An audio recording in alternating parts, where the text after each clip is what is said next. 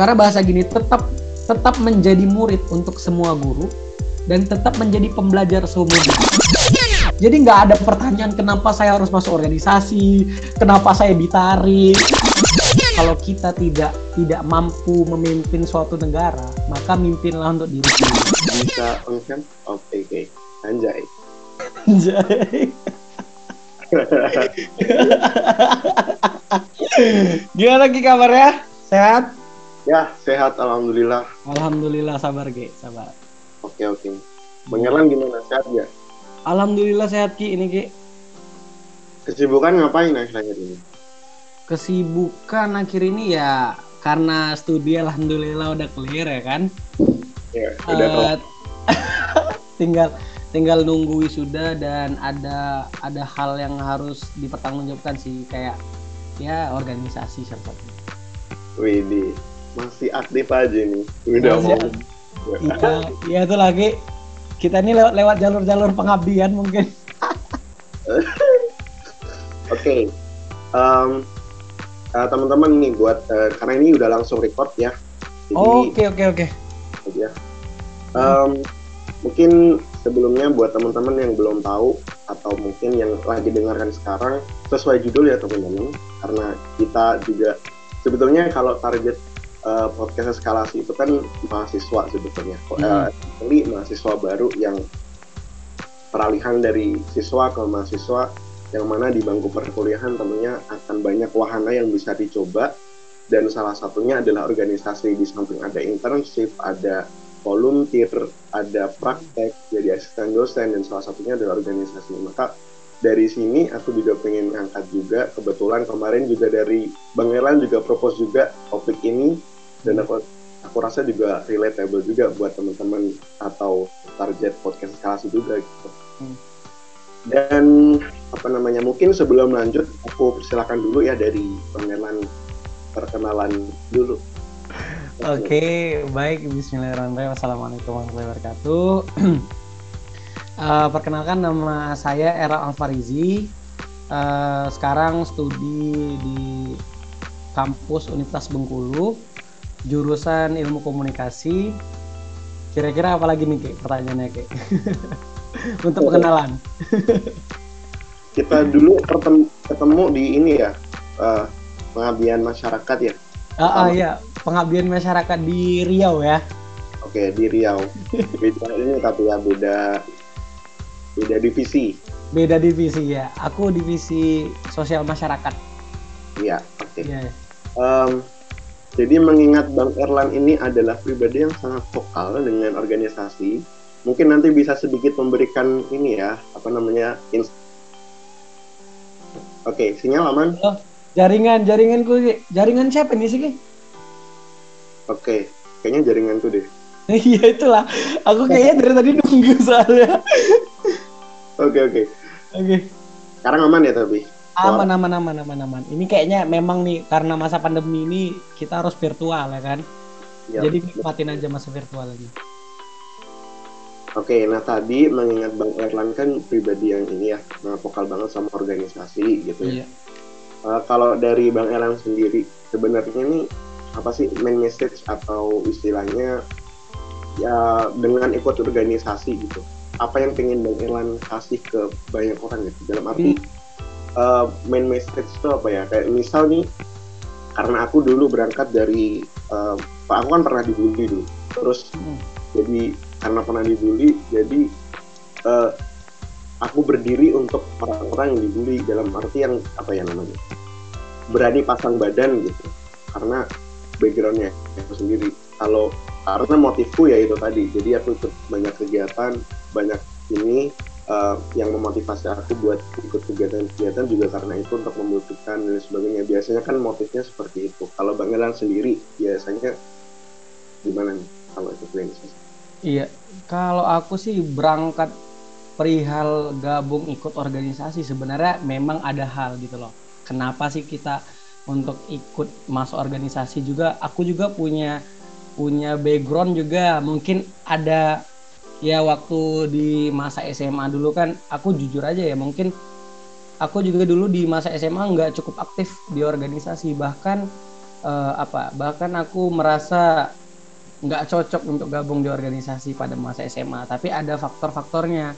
Kenapa aku tidak mengikuti masa organisasi di SMA ya salah satunya mungkin ada sekat-sekat yang aku dapat lah ya kan di di di masa di di rumah. Nah beranjak aku masuk organisasi di kampus ini karena memang notabene aku ini merantau kan. Artinya ada kebebasan nih ada ruang-ruang kebebasan ya kan yang aku punya. Nah jadi karena fasenya ini aku merantau artinya aku butuh butuh survive ya kan? Aku butuh survive. Nah lewat cara apa aku ini harus survive gitu loh? Karena ya karena posisi kita merantau kan ada rasa keinginan untuk berkembang kan? Nah jadi aku punya punya mindset waktu itu atau pola pikirku untuk masuk organisasi gitu loh.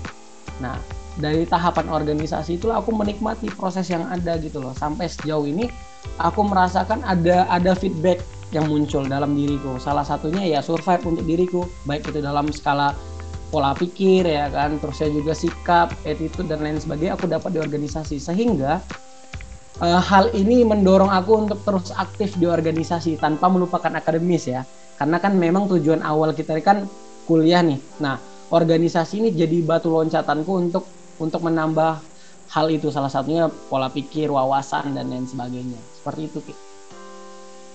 Oke, okay. I see. Jadi apa ya? Aku kalau ngelihat Bang Erlan tuh um, kalau ikut organisasi itu bisa setotal itu itu gitu hmm. Si totalitas yang yang nggak main-main juga gitu kalau aku sendiri kadang masih setengah-setengah juga kayak hmm. nggak hmm. karena mungkin apa pengaruhnya sama lingkungan juga ya maksudnya hmm. tim uh, rekan yang satu tim itu yang mungkin nggak nggak ikut support juga dan, dan lingkungan atau ekosistem organisasi di di tempat aku yang mungkin kurang uh, nyaman barangkali atau mungkin gimana kalau bang Garan sendiri memandang hal itu? Okay kalau perihal totalitas dalam organisasi organisasi itu kan sebenarnya balik lagi ya. Balik lagi ke perihal individu gitu loh. Kalau dari aku pribadi ya kan. Jadi gini ada ada ada ada perkataan gini. Awalnya kita kita kita memilih untuk pilihan kita sendiri. Tapi justru sebagian orang tidak bertahan dengan pilihannya.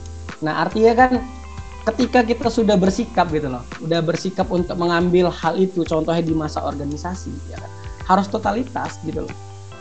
Harus totalitas. Jadi ada bentuk kesadaran kita sebagai anak organisasi bertanggung jawab untuk menuntaskan amanah itu. Nah sehingga hal ini dari bentuk kesadaran inilah muncullah untuk rasa bertanggung jawab untuk menuntaskan amanah itu. Karena nggak berat menurutku masuk dalam organisasi ya. Ada ada apa ya? Ada ritme dan e, bahasanya itu hukum alam yang kuat gitu loh jadi orang-orang itu mampu menilai kita ketika progres ataupun kinerja kita itu kurang baik dalam masa organisasi. Orang-orang bisa nilai kita. Oh, ternyata orang ini tidak amanah. Oh, ternyata orang ini kayaknya belum bisa deh di, dikasih tanggung jawab lebih. Nah, segitu kuatnya uh, apa ya hukum alam di organisasi itu mampu menilai kinerja orang.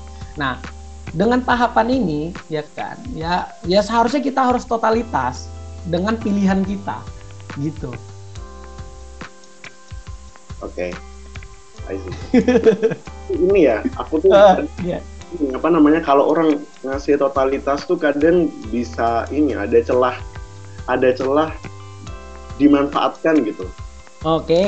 Masih terus kayak gitu bahkan sekarang uh, sering banget di TikTok itu FYP soal hmm. kalau kamu punya skill desain, kalau kamu punya skill uh, ya editing video, editing foto, jangan kasih lihat kakak tingkat nanti kamu jadi sasaran empuk untuk dimanfaatkan dan sebagainya hal kayak gitu kan sebetulnya apa ya kita bisa kasih totalitas misalnya ngasih editing bisa kontribusi editing bisa kontribusi ikut organisasi atau kepanitiaan tapi ya ada celah untuk dimanfaatkan entah dimanfaatkan sama cutting atau sama pimpinan yang di kampusnya gitu. Yeah. Aku sering lihat kasus kayak gitu di yeah. kampus.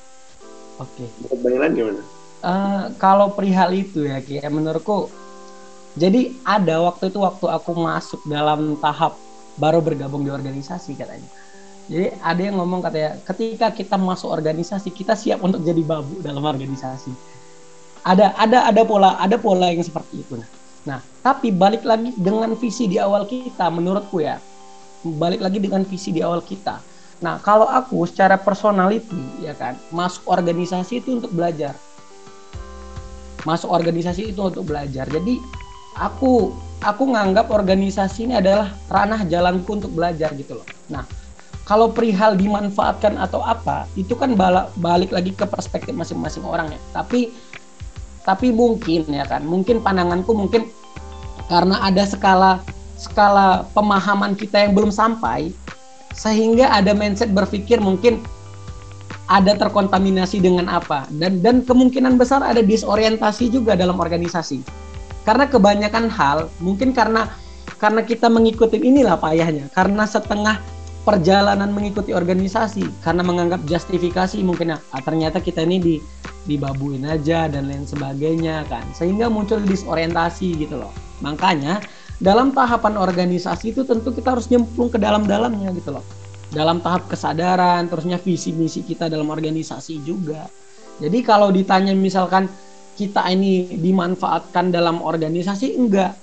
Kalau dari aku karena uh, ada ada pola yang dibangun Gi. Ada pola, ada pola dan metode yang dibangun mungkin mungkin ada ada yang nggak bisa, ada yang tidak mampu didapat, tapi kita ini tahu gitu loh potensi dia ini di mana gitu loh. Contoh nih, misalkan tadi Eki ngomong misalkan dia ini paham di desain grafis gitu loh.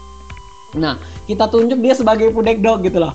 Nah, ini kan sebenarnya ada ada mungkin yang pola pikir kayak Eki misalkan ngomong memanfaatkan soft skill ya kan, tapi bukan. Di organisasi itu menurutku kita ini kan kerja sama tim ya kan. Untuk menyampaikan untuk mencapai visi goals kita. Artinya syarat-syarat dari kepengurusan itu saling berkaitan gitu loh. Nah, ruang-ruang kekosongan, ruang-ruang apa ya, kekurangan dalam dalam kepengurusan, kepanitiaan itu harus diisi, ditutup. Nah, menurutku poinnya adalah ya kita saling menutupi untuk mencapai tujuan itu gitu loh. Jadi jadi nggak ada untuk dimanfaatkan dan lain sebagainya, bukan. Itu sih kalau dari aku, Ki. Oke, berarti emang ini ya, buat mengantisipasi hal itu emang dari awal harusnya kalau emang udah niat masuk organisasi ya emang udah harus menerima konsekuensinya yang buruk pun juga harus diterima yang mungkin kita jadi babunya iya mbak banyak sekali sih konsekuensi di dalam organisasi itu sangat banyak sekali kompleks bahkan ya pertama nih mungkin pertama kita kebagi waktu gitu loh. Karena ada ada yang ngomong gini katanya, ketika kita masuk organisasi artinya setengah kebahagiaan dan setengah kemerdekaan kita itu kita wakafkan di organisasi. Artinya kan ada ada apa? Ada koen ada konsekuensi yang kita kita dapat gitu loh. Tapi untuk meminimalisirnya ini, menurutku adalah kita mampu untuk manajemen waktu kita gitu loh. Iya kan? Karena ada stereotipnya beranggapan bahwasanya organisasi ini merusak mindset pola pikir orang yang tujuannya masuk kuliah itu untuk selesai tapi lama kan. Nah, ini kan karena pengaruhnya tidak mampu untuk memanajemen waktu gitu loh.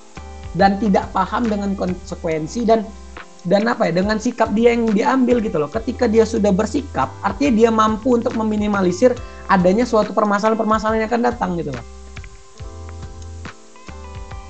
Nah, hal ini mungkin tidak tidak apa ya tidak difikirkan gitu loh di jangka panjang karena mungkin karena baru masakan masuk tahap awal di organisasi udah udah dia orientasi gitu loh aku misalkan kayak contoh danusan misalkan aku ngapain aku jualan-jualan kayak gini? Nah kan itu kan mungkin karena perspektif ya kan? Balik lagi ke perspektif. Aku juga tidak tidak menyalahkan orang gitu loh. Tidak menyalahkan orang yang misalkan nganggap organisasi ini nggak tidak cocok ya nggak masalah. Karena ini kan punya kita ini punya asumsi masing-masing kan terkait organisasi gitu loh. Dan kita tuh punya feel juga. Nah makanya untuk meminimalisir itu semua kita harus membuat kenyamanan dalam organisasi. Gitu. Oke oke. Menarik. Seru ya? Seru seru seru. Terus ini biasanya apa ya? Organisasi itu ya ada uh, dari dari bahasan sebelumnya ini yang mungkin uh, bisa aja bagi beberapa orang anggap bahwa organisasi itu bisa aja toxic buat dirinya sendiri. Yang balik lagi juga ke perspektif tadi yang udah disebutin. Sebetulnya organisasi yang dikatakan sehat itu kayak gimana sih menurut Bang Irwan? Iya, kalau organisasi itu dikatakan yang sehat ya kan? Karena gini kita masuk di ruang-ruang organisasi itu kan tahapannya belajar nih. Nah kalau orientasi kita di di organisasi itu untuk untuk apa ya bahasanya ya uh, untuk bisa misalkan bisa sukses nih masuk organisasi. Jadi kebanyakan orang ini berharap di organisasi gitu loh. Nah organisasi ini mampu untuk membawa saya ke masa depan. Nah sebenarnya dalam mindset di organisasi itu ya menurutku adalah kita yang memberikan ilmu kita di organisasi sebenarnya. Karena organisasi tidak tidak tidak bisa untuk untuk apa ya untuk mengakomodir keinginanmu tidak bisa makanya itu ada ada spirit ya namanya spirit spirit perjuangan ya kan spirit spirit apa ya untuk belajar kita gitu loh dalam organisasi gitu jadi menurutku organisasi yang sehat itu adalah yang pertama adalah menurutku kita mampu mendapatkan ruang belajar. Jadi dalam organisasi itu aku rasa organisasi itu baik semua, Ki. nggak ada yang buruk. Karena organisasi mampu mengakomodir, mampu juga memberikan ruang-ruang untuk orang belajar gitu loh. Ini untuk tahapan orang-orang yang ingin belajar dalam organisasi ya. Jadi kalau kita punya celah untuk ruang belajar dalam organisasi, maka perjuangkan ya kan? Nah, dari ruang-ruang belajar itulah kita bisa dan mampu untuk mensurvivekan diri kita gitu. Secara tidak langsung ya. Contoh nih. Ya. Misalkan aku aku dulu tidak mampu untuk berdialog dengan dengan dengan ranah-ranah publik ya. Nah. Nah, organisasi dalam tahapan organisasi itu kan kita sering dilatih untuk berbicara di, di muka di muka umum dan lain sebagainya sehingga hal ini terbiasa gitu nah ada ada value, ada ada nilai yang kita dapat dalam organisasi secara tidak langsung. Nah, jadi menurutku organisasi itu mengajarkan yang hal yang sehat ya. Dan kita juga harus tahu nih. Nah, kalau kita lebih dalam lagi materi lebih dalam tahapan organisasi yang sehat, kita juga harus tahu juga. Ya kan? Apakah ini memang cocok untuk kita gitu loh. Karena gini, kebanyakan orang yang yang menganggap organisasi itu mungkin kurang sehat karena dia tidak tidak mendapatkan apa yang dia ingin gitu loh. Ya kan? Nah, contohnya juga ketika saya masuk organisasi ini, saya ini dapat apa sih? Kebutuhan saya di sini apa sih? Sehingga orang-orang tidak tertarik dan bahkan bisa disorientasi.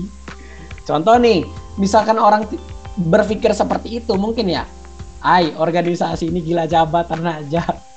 Aduh, organisasi ini katanya nih cuman cuman apa ya? Cuman memberikan memberikan harapan palsu aja. Nah, itu kita perlu kita perlu lebih dalam lagi mengenal organisasi itu agar tidak adanya toksik dalam organisasi. Nah, kita harus meminimalisir itu. Tapi menurutku pribadi adalah organisasi ini kan ada wadah kan. Wadah untuk untuk apa ya? Menampung aspirasi ya kan keinginan orang ya kan untuk mempunyai visi misi yang sama gitu loh. Untuk tujuan-tujuan yang baik ya kan. Tujuan-tujuan yang baik yang mulia kan untuk memanusiakan manusia kan. Nah, toh menurutku tidak tidak ada sih organisasi yang toksik dan alhamdulillah sejauh ini dalam dalam aku masuk ruang lingkup organisasi ya dengan berbagai macam background ya kan? Dengan berbagai macam mungkin fashion dan feel yang berbeda. Aku aku nganggap organisasi ini ada ruang-ruang belajar yang itu harus diperjuangkan dan itu sehat. Gitu kayak oke berarti ini ya apa namanya bukan uh, apa yang mikirnya bukan apa yang saya cari di sini tapi apa hmm. yang bisa saya berikan kita hmm. ciptakan ruang belajar sendiri supaya bisa hmm. survive. Iya, bener Ki. Soalnya gini Ki, kita tuh punya tahapan Ki. Hmm. Kita tuh punya tahapan juga di dalam organisasi. Contoh nih, di fase, misalkan di fase maba. Di fase maba tuh dia mau belajar nih misalkan. Di fase maba dia mau belajar. Terusnya selanjutnya ada lagi udah di fase misalkan semester 6, semester 7. Ada bentuk pengabdian. Apa sih yang yang perlu saya abdikan diri saya ini terhadap organisasi. Ada bentuk pengabdian. Dan selanjutnya ada lagi karya apa yang kita kasih, apa kesan kita untuk organisasi. Nah, jadi ada tahapan-tahapan itu. Jadi ada ruang belajar, ya kan pengabdian, terusnya juga uh, memberikan sejarah. Bahasanya apa ya? Kita memberikan mengukir sejarah untuk organisasi ini. Kita beri karya kesan gitu loh terhadap organisasi. Jadi ada tahapan-tahapan juga dalam organisasi itu Oke, kalau tapi kalau ngomongin ini nih, apa namanya dinamika berorganisasi ya kalau kita lihat sekarang sama dulu, hmm. kayaknya bisa ya dari lihat zamannya aja dari perkembangan hmm. uh, sosialnya gitu yeah. kalau zaman dulu banyak banget melahirkan eh, aktivis-aktivis yang benar-benar berjuang banget kalau menurut Bang Erlan dinamika berorganisasi zaman dulu zaman sama zaman sekarang beda gak sih dan kenapa kayak gitu uh.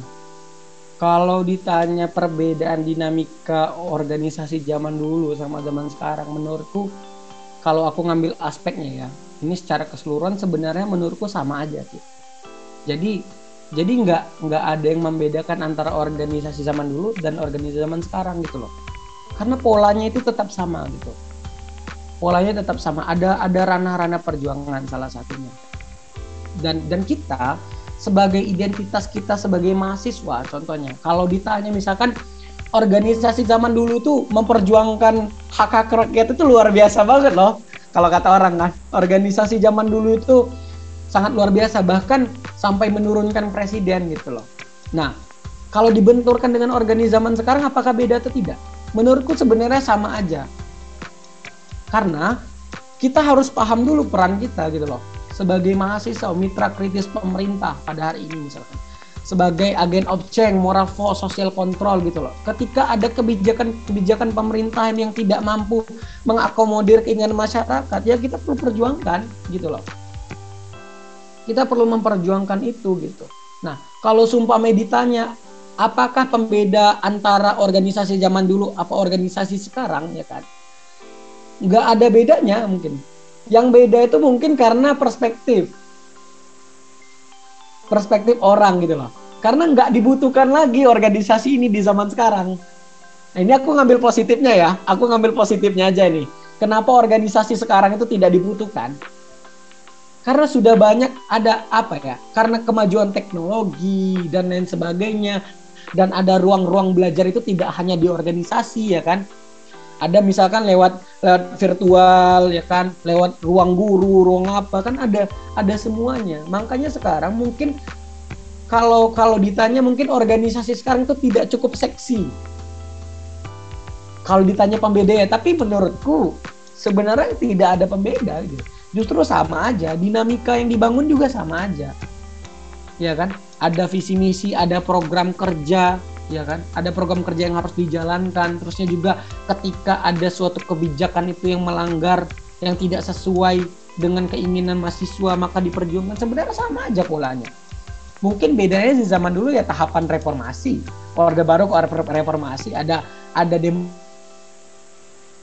teriter ya kan? Dan itu perlu kita kita bias gitu loh. Nah mungkin orang-orang tuh ya membuat perbedaannya itu cuma di situ. Tapi kalau dinamikanya sama, di organisasi semuanya sama. Justru dinamika itulah yang dibangun di organisasi gitu loh. Nah, dinamika itulah yang mengajarkan bentuk kedewasaan kita terhadap organisasi. Dan kita mampu menilai orang juga di situ, salah satunya. Contoh nih dalam gesekan-gesekan mungkin ego-ego sektoral ya kan, terusnya ego-ego personality gitu kan dalam dinamika organisasi gitu kan Nah, bagaimana sikap kita gitu loh? Bagaimana sikap kita untuk supaya untuk kepentingan bersama salah satunya. Karena ruang organisasi kan besar tuh. Untuk semuanya bukan ke individu ya kan. Nah, makanya dinamika di organisasi itu juga juga dibutuhkan gitu loh. Jadi nggak ada pembeda menurutku antara organisasi zaman dulu dan organisasi sekarang. Semuanya sama menurutku. Gitu, Oke. Oke uh, sepakat sih teman tadi bedanya hmm. lebih ke ini ya apa namanya perspektif orangnya karena kalau dilihat sekarang kayak kita ikut organisasi motifnya macam-macam ada yang uh cuma pengen uh, title hmm. pengen cuma nambahin pengalaman aja jadi pas masuk ya udah uh, mengerjakan gitu-gitu gitu iya yeah. gitu. ide diberi juga enggak tidak bernambah gitu intinya tidak hmm. ada ini ya, putaran diskusi di situ gitu hmm. untuk melakukan kreativitas di organisasinya hmm. terus kalau ini kalau emang ada sesuatu yang harus dievaluasi di uh, zaman sekarang soal organisasi menurut bang Elan berarti itu perspektifnya itu atau ada hal lain gini ya kalau untuk ditanya apa sih uh, mengevaluasi organisasi supaya orang-orang itu bisa tertarik dalam organisasi gar itu juga dalam satu hmm. tapi yang dari ininya apa namanya ya itu teman juga sih kayak animonya berorganisasi dan ketahanannya di organisasi gitu loh. Hmm. Iya. Kalau kalau ditanya sekarang ya, uh, sumpamanya apa sih tahapan agar mengevaluasi organisasi ini agar supaya orang bisa tertarik bertahan ya kan dan lain sebagainya gitu loh.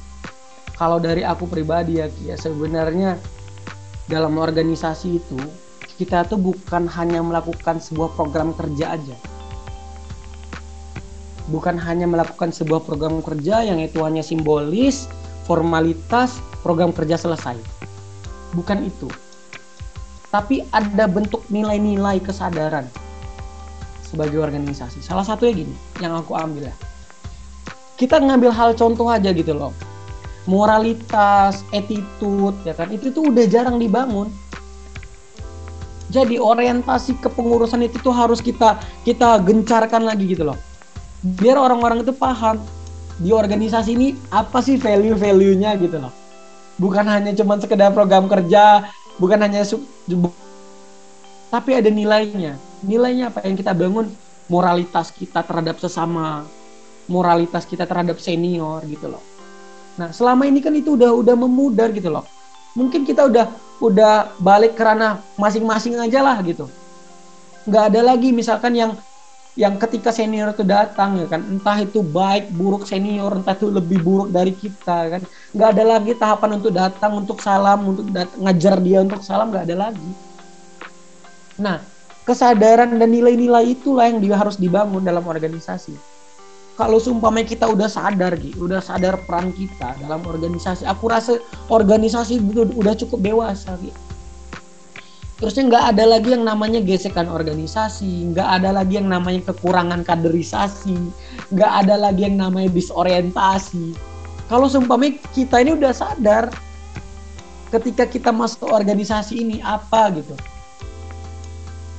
Nilai-nilai dalam organisasi itu harus ada dituangkan gitu loh mulai dari kekeluargaannya terusnya juga good attitude-nya. Kita kita sibuk berbicara tentang tentang apa ya hak-hak rakyat. Tapi di depan kita masih ada orang-orang yang kelaparan. Teman kita masih ada yang kesusahan. Teman kita mungkin ada sumpamanya ada ada permasalahan yang kita tidak tahu. Nah, jadi jadi itu yang sekarang tuh hilang gitu nilai-nilai itu menurutku yang udah hilang sehingga orang menikmati organisasi cuma program kerja aja. Tapi bentuk kesadaran terusnya kekeluargaannya itu hilang. Karena proses belajar itu tuh dia tuh beriringan beriringan banget. Secara tidak langsung kita tuh dapat ilmu-ilmu yang kita dapat. Mulai dari mau mau ditanya misalkan public speaking wawasan gitu loh. Berdialog dengan teman aja itu udah dapat ilmunya gitu. Nah itu yang harus dievaluasi. Jadi ada ada orientasi kepengurusan gitu loh. Menurutku itu kita kita ambil pondasi dasarnya dulu. Jadi kita jangan jangan berandai bahwa saya organisasi ini mampu mengakomodir untuk masa depan. Tapi kita menga, kita kita harus tahu dulu dasarnya ini apa gitu loh. Kita evaluasi dasarnya ini gimana. Biar orang-orang ini paham tujuan dia masuk organisasi ini apa gitu loh Tuh sekarang udah mungkin ya kalau kalau kita tanya mungkin Kenapa masuk organisasi? Mungkin bahasanya politis gitu. maksudnya bahasa politis itu gini. Pengen dapat wawasan, pengen dapat pengalaman. Kan cuma-cuman gitu aja gitu loh. Ketika tidak mampu diakomodir, keinginan dia lepas. Lepas. Karena dia nggak dapat. Tapi sebenarnya bukan di situ. Makanya orientasi kepengurusan itu harus kuat. Nilai-nilai, nilai-nilai organisasi itu harus ada gitu loh. Ya itu tadi yang contoh-contoh kecil tadi yang aku bilang. Kekeluargaan ya kan terusnya juga uh, apa ya attitude moralitas yang dibangun gitu loh. Menghargai sesama manusia gitu. Terusnya menghargai pendapat sesama pendapat. Terus kita lebih dewasa dalam organisasi. Ketika kita sudah sudah dewasa dalam organisasi aku rasa bakal jalan organisasi gitu loh karena itu mungkin kita udah udah udah apa ya bahasanya itu uh, baru masuk organisasi udah udah beda gitu loh. Lapisannya itu udah udah beda. Mungkin yang lebih senior nih ya lebih lebih jagoku gitu loh. Gitu padahal padahal attitude itu penting banget menurutku gitu loh. Karena karena ada bahasa gini gitu karena bahasa gini tetap tetap menjadi murid untuk semua guru dan tetap menjadi pembelajar seumur hidup. Ya, jadi kalau orientasi kita kayak gitu menurutku bakal dewasa organisasi itu sih Ki. Cool. Ada yang banget tadi statement soal kekurangan kaderisasi. Enak banget. Sampai yeah. uh, ngambil orang yang bukan yang nggak minat juga gitu. Iya iya jadi jadi gini loh kita tuh sebenarnya kalau kalau dewa kalau organisasi itu udah dewasa kita sebenarnya kita nggak perlu lagi uh, kayak ngemis-ngemis kaderisasi ayo masuk organisasi deh ayo masuk. Enggak. Enggak enggak enggak harus ngemis karena orang tuh bakal tahu kebutuhan dia gitu loh. Kalau organisasi itu udah dewasa ya orang yang bakal ngehampirin oh ternyata organisasi ini mampu gitu loh. Bagus gitu loh jadi nggak ada pertanyaan kenapa saya harus masuk organisasi? Kenapa saya ditarik? Kok saya harus ke sini? Nggak ada lagi. Jadi jadi kalau organisasi itu udah mapan gitu loh orang yang datang. Mungkin aku bisa bisa menyebutkan contoh-contoh ya tapi nggak perlu gitu ya. Mungkin Eki paham gitu. Ini berat banget tuh zaman sekarang terus ini btw uh, eh, tokoh favorit bang Elan siapa sih? Kalau aku ya tokoh favorit itu kalau sampai sejauh ini aku Suhogi. Siapa siapa? Suhogi. Suhogi. Ini bukan? Bener banget. Bener banget. Itu itu salah salah satu toko favoritku banget Sogi itu ya. Luar biasa sih apa ya uh, dia itu memaknai hidup perjalanan dia itu sangat sangat bagus sekali gitu kayak walaupun dia sebagai apa ya bahasanya itu ras yang berbeda gitu loh. Maksudnya dia kan keturunan Cina Tionghoa kan. Nah di masa tahun 66 itu kan konflik-konflik ras ini kan di Indonesia kan sangat kuat sekali kan. Tapi dia tetap tetap apa ya tetap kepentingannya untuk Indonesia gitu loh Ter terlepas ras suku budaya dan agama. Dan namanya tetap Sohogi nggak diganti gitu loh ini ini ada banyak pelajaran sih yang aku dapat dari Sohogi. Manusia kan manusia ya kan katanya. Terusnya juga tidak menghakimi ya kan. Terusnya juga lebih dewasa menerima sikap orang terhadap dia ya kan. Nah itu sih yang aku banyak belajar dari dia banyak juga sih buku-bukunya yang sekali lagi ya kan terusnya di persimpangan jalan terusnya banyak banyak ada kurang lebih ada lima buku sih aku sejauh ini kalau Sogi Oke, aku lihat ini deh, apa namanya, CV hmm. ada uh, gerakan pemuda peduli yang Bang Erlan buat kayaknya ya. Oh iya iya. iya. Ya, mungkin visi ke depannya dan masa, sebetulnya masalah yang ingin diselesaikan dari itu apa sih? Oh iya. Jadi jadi uh, kalau kalau kita tidak tidak mampu memimpin suatu negara, maka mimpinlah untuk diri sendiri. Nah, aku aku buat wadah gerakan pemuda peduli itu atas dasar ada ada ada keinginan gitu loh salah satunya bentuk implementasiku ya sebagai sebagai mahasiswa gitu loh memberikan ilmu yang aku dapat di di ruang-ruang bangku kuliah ya kan dan lain sebagainya untuk mengabdikan diri di kabupatenku gitu loh. Karena gerak gerakan pemuda peduli ini memang fokus titik fokusnya di kabupatenku. Nah titik fokusnya di kabupatenku. Nah visi ke depannya dengan gerakan pemuda peduli ini sebenarnya adalah uh, pendidikan salah satunya pendidikan dan pengabdian masyarakat lah kalau kita ngambil skala umumnya ya. Nah di kabupatenku itu untuk pendidikan prasarana di sekolah ya kan? Bahkan sinyal ya kan? Jalanan itu tuh agak sulit gitu loh.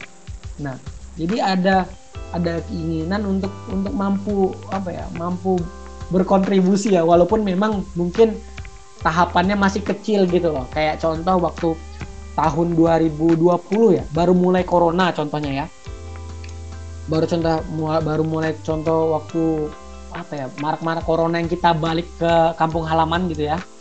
Nah aku buat kegiatan gitu pembagian 500 masker waktu itu. Di titik-titik uh, sudut-sudut pasar gitu. Terusnya ada apa ya bentuk sosialisasi ke masyarakat juga mengajarkan tentang ya peran aktif sebagai pemuda itu seperti apa gitu loh. Nah kita aku bangun pola-pola kesadaran dulu terhadap masyarakatnya. Kita ini harus gimana sih peran kita ini harus gimana gitu loh. Nah ke depannya aku berharap ada kontribusi yang lebih nyata lagi. Salah satunya itu tadi pengabdian masyarakat. Karena itu ada di desa-desa di daerahku tuh, Be, lebih parah dari desa Sekayan. lebih parah dari desa Sekayan karena ngelewatin jalan daerah itu itu harus lewatin batasan laut karena nggak ada akses jalannya jadi harus lewat pinggir jalan pinggir laut dulu jadi nunggu laut itu nggak naik baru bisa lewat. Terusnya ke keterbatasan sinyal sama aja. Jadi untuk daerah-daerah pedalaman itu sebenarnya konfliknya itu sama. Keterbatasan jalanan, terusnya sinyal, prasarana ya kan. Nah, keinginanku sama di situ. Aku pengen pengen ada ada peranku juga di situ untuk pengabdian masyarakat tadi. Nah, gerakan gerakan pemuda gerakan pemuda peduli inilah menjadi wadah untuk aku bisa berkontribusi di daerahku. Walaupun untuk sekarang mungkin wujud nyatanya masih kecil yang aku torehkan gitu loh.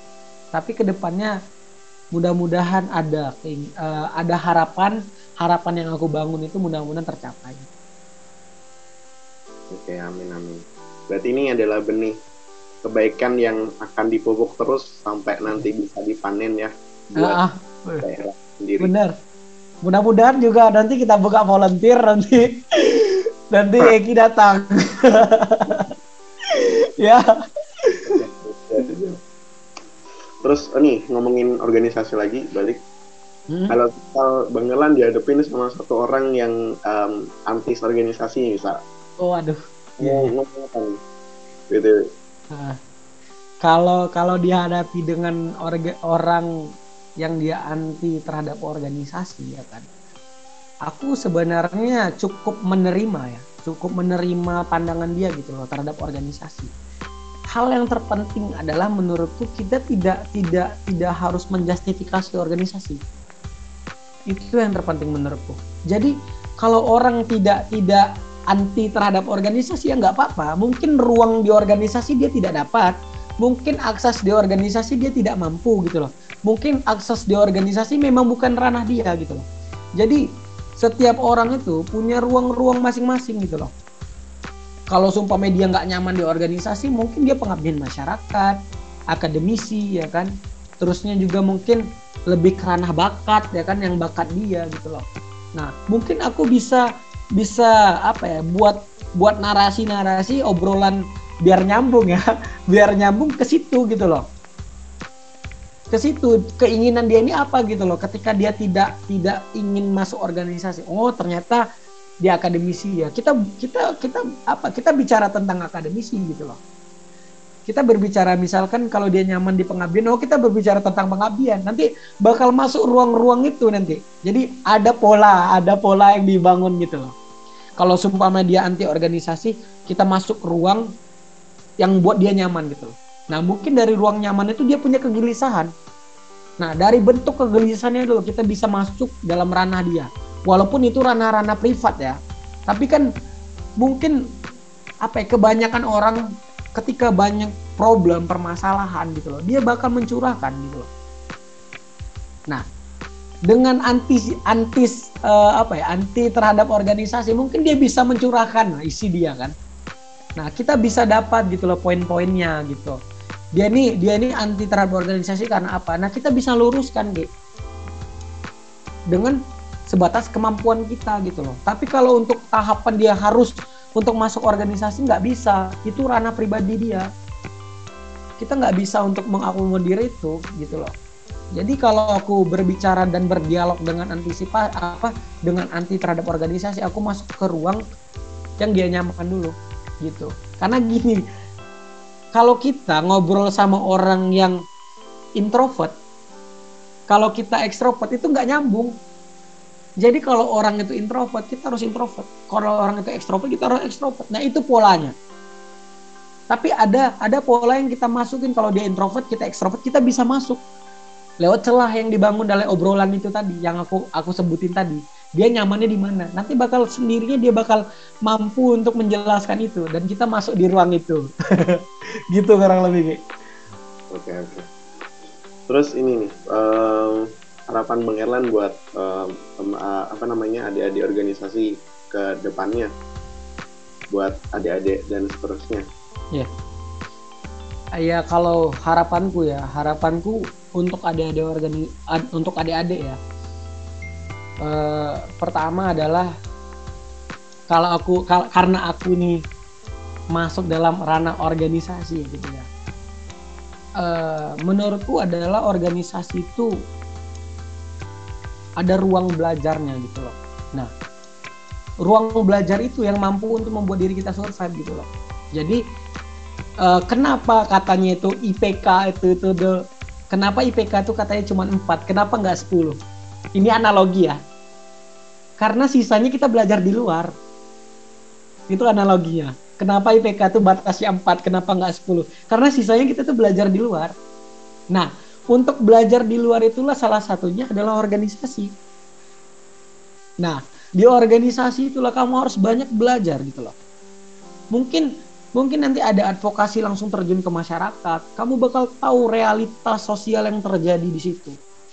Jadi kamu nggak nggak luput dalam opini media ya, tapi kamu masuk ke dalam realitas sosial. Nah, di organisasi itu diajarkan ada advokasi namanya.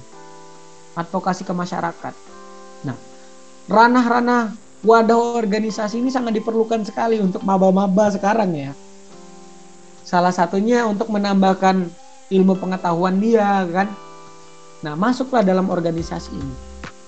Jadi, kalau misalkan kalau ada yang nanya, mungkin karena ini maba ya kan kan ada pengaruh-pengaruh ini ya, pengaruh-pengaruh hal buruk gitu loh. Gak usah masuk organisasi deh, bakal lambat kuliahmu. Nah, kamu harus jadi organisasi hal buruk gitu. Justru organisasi itu mampu untuk untuk menyelesaikan permasalahan itu gitu loh. Contoh aku. aku selesai tepat waktu ya kan dengan dengan IPK yang sangat tinggi gitu loh, dengan kumlot juga kan. Nah, tergantung dari personality gitu loh jadi manajemen waktu itu sangat terpenting dan dan titik tekannya adalah adalah kita mampu untuk memprioritaskan apa. Jadi kita tuh harus memprioritaskan juga mana yang lebih penting gitu loh. Misalkan benturan organisasi dengan jam kuliah, ya selesaikanlah jam kuliah karena itu yang terpenting ya kan. Tapi kamu harus siap menerima resiko. Karena orang ini kebanyakan ketika ngambil ngambil sikap tidak menerima resiko. Nah, kamu harus siap juga menerima resiko-resiko ini gitu loh. Ketika keputusan yang kau ambil gitu. Jadi kalau kalau memilih gitu loh antara cinta dan tanggung jawab, maka pilihlah cinta. Sedangkan tanggung jawab bisa menunggu. Maka tapi kalau jika cinta dibenturkan dengan tanggung jawab, maka pilihlah tanggung jawab. Sedangkan cinta bisa menunggu.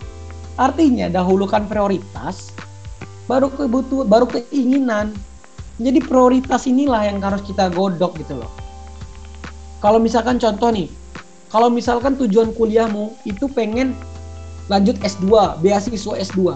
Nah, kau harus cari tarapan masuk S2 itu, beasiswa S2 itu apa? Minimal IPK kamu di atas rata-rata. Nah, kamu harus lewatan itu. Terusnya juga di beasiswa S2 itu kamu harus ada soft skill. Kamu masuk organisasi untuk memenuhi syarat untuk dapat beasiswa S2. Nah, jadi organisasi itu tuh punya punya apa ya? Punya value dan prasyarat untuk ke depan untuk kita juga keinginan kita. Kalau kita mampu untuk memikirkan akan hal itu gitu loh. Nah, masalahnya kan mungkin kebanyakan orang nggak berpikir ke jangka panjang seperti itu mungkin. Cuman masuk-masuk aja, ah, masuk aja, masuk aja. Jadi jadi dia nggak tahu value dalam organisasi itu apa. Nah, mungkin itu, Ki. Oke, oke. Ini sambil menutup juga tingkat padat dan mungkin lebih lebih solid gitu ya. Mahasiswa uh-huh. is it necessary? Atau apakah ini betul-betul worth it? Kalau misalnya kita ikut organisasi uh, apa yang kita berikan bisa worth it gak bisa setimpal gak sama apa yang kita kasih?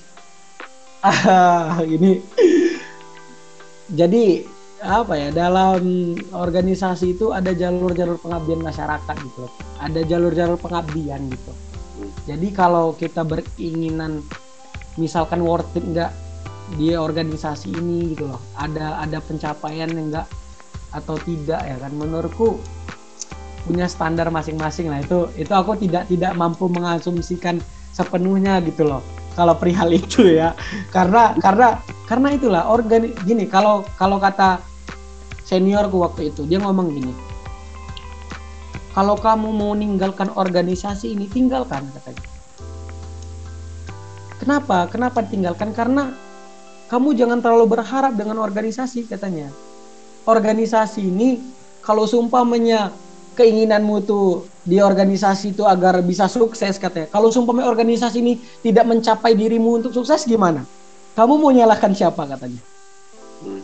Nah, terusnya juga ada yang ngomong juga kalau sumpamanya organisasi ini mampu mengakomodir keinginanmu untuk ke depannya, kalau sumpamanya organisasi ini nggak sesuai dengan harapanmu, justru kamu menyalahkan organisasi ini gimana katanya? Lebih baik kamu keluar katanya. Katanya gitu. Nah makanya itulah pilihan lagi, balik lagi ke pilihan kita gitu loh, konsekuensi kita gitu. Nah ini yang harus ditanam gitu loh. Menurutku itu sih sebenarnya gitu, poinnya. Oke, jadi pertanyaan ini emang sulit dijawab ya karena emang ini balik lagi ke orangnya masing-masing. Iya, iya balik lagi. Aku nggak nggak bisa nggak bisa untuk apa ya untuk menjawab akan hal itu gitu. Balik ke motifnya ya soal worth it ah, gak worth it. Iya, balik ke motifnya worth it gak worth it gitu loh. Balik ke motif. Kalau sumpah ini misalkan, misalkan anak organisasi uh, anak yang tidak organisasi ya, nah. justru lebih sukses dari anak organisasi gimana coba? Iya kan? Iya kan? Misalnya kan kita tidak menutup kemungkinan itu kan perihal nasib ya kan? Ya kan? Ada ada jalan-jalan ikhtiar yang dilaluinya. Mungkin kalau dia anti organisasi dia punya jalur lain gitu loh. Nah, takdir itu tuh dijemput dengan ikhtiar kita juga gitu. Nah, jadi itu balik lagi ke personal sih menurutku sih untuk itu. Aku nggak bisa ngambil sikap perihal itu gitu. Oke, okay. um, well ini sudah satu jam lebih kayaknya. Oh kurang. Tadi jam sembilan belas nol udah berikut. Uh -uh. tadi kayaknya kita ini ya uh, sembilan belas uh, dua puluh. Oke, berarti kurang lebih nggak sampai satu jam. Syukur alhamdulillah jadi ngeditnya nggak susah-susah amat. Oke, terima kasih Bang Erlan udah banyak uh, ngasih insight baru ke podcast eskalasi teman-teman eskalasi. Terus juga uh, makasih juga udah meluangkan waktunya di sela-sela kesibukan di weekend hari Minggu malam ini. Ya makasih. Siap. Aman kok Ki. Yang terpenting podcast eskalasi terus maju ya amin, amin, ya, ya dan, dan mampu mewadahi untuk masyarakat kan keinginan masyarakat juga amin amin amin ya terima kasih uh. um, uh, Bang Elan jangan lupa mampir lagi kalau kapan-kapan ada waktu kita bahas hal-hal lain juga. Oke, boleh boleh, boleh banget, boleh banget. Kita tambahin orang-orangnya biar lebih rame bahasannya. Uh, uh, uh. Uh, terima kasih teman-teman yang sekarang lagi mendengarkan. Uh, sampai jumpa lagi di episode berikutnya. Assalamualaikum warahmatullahi wabarakatuh. Selamat malam.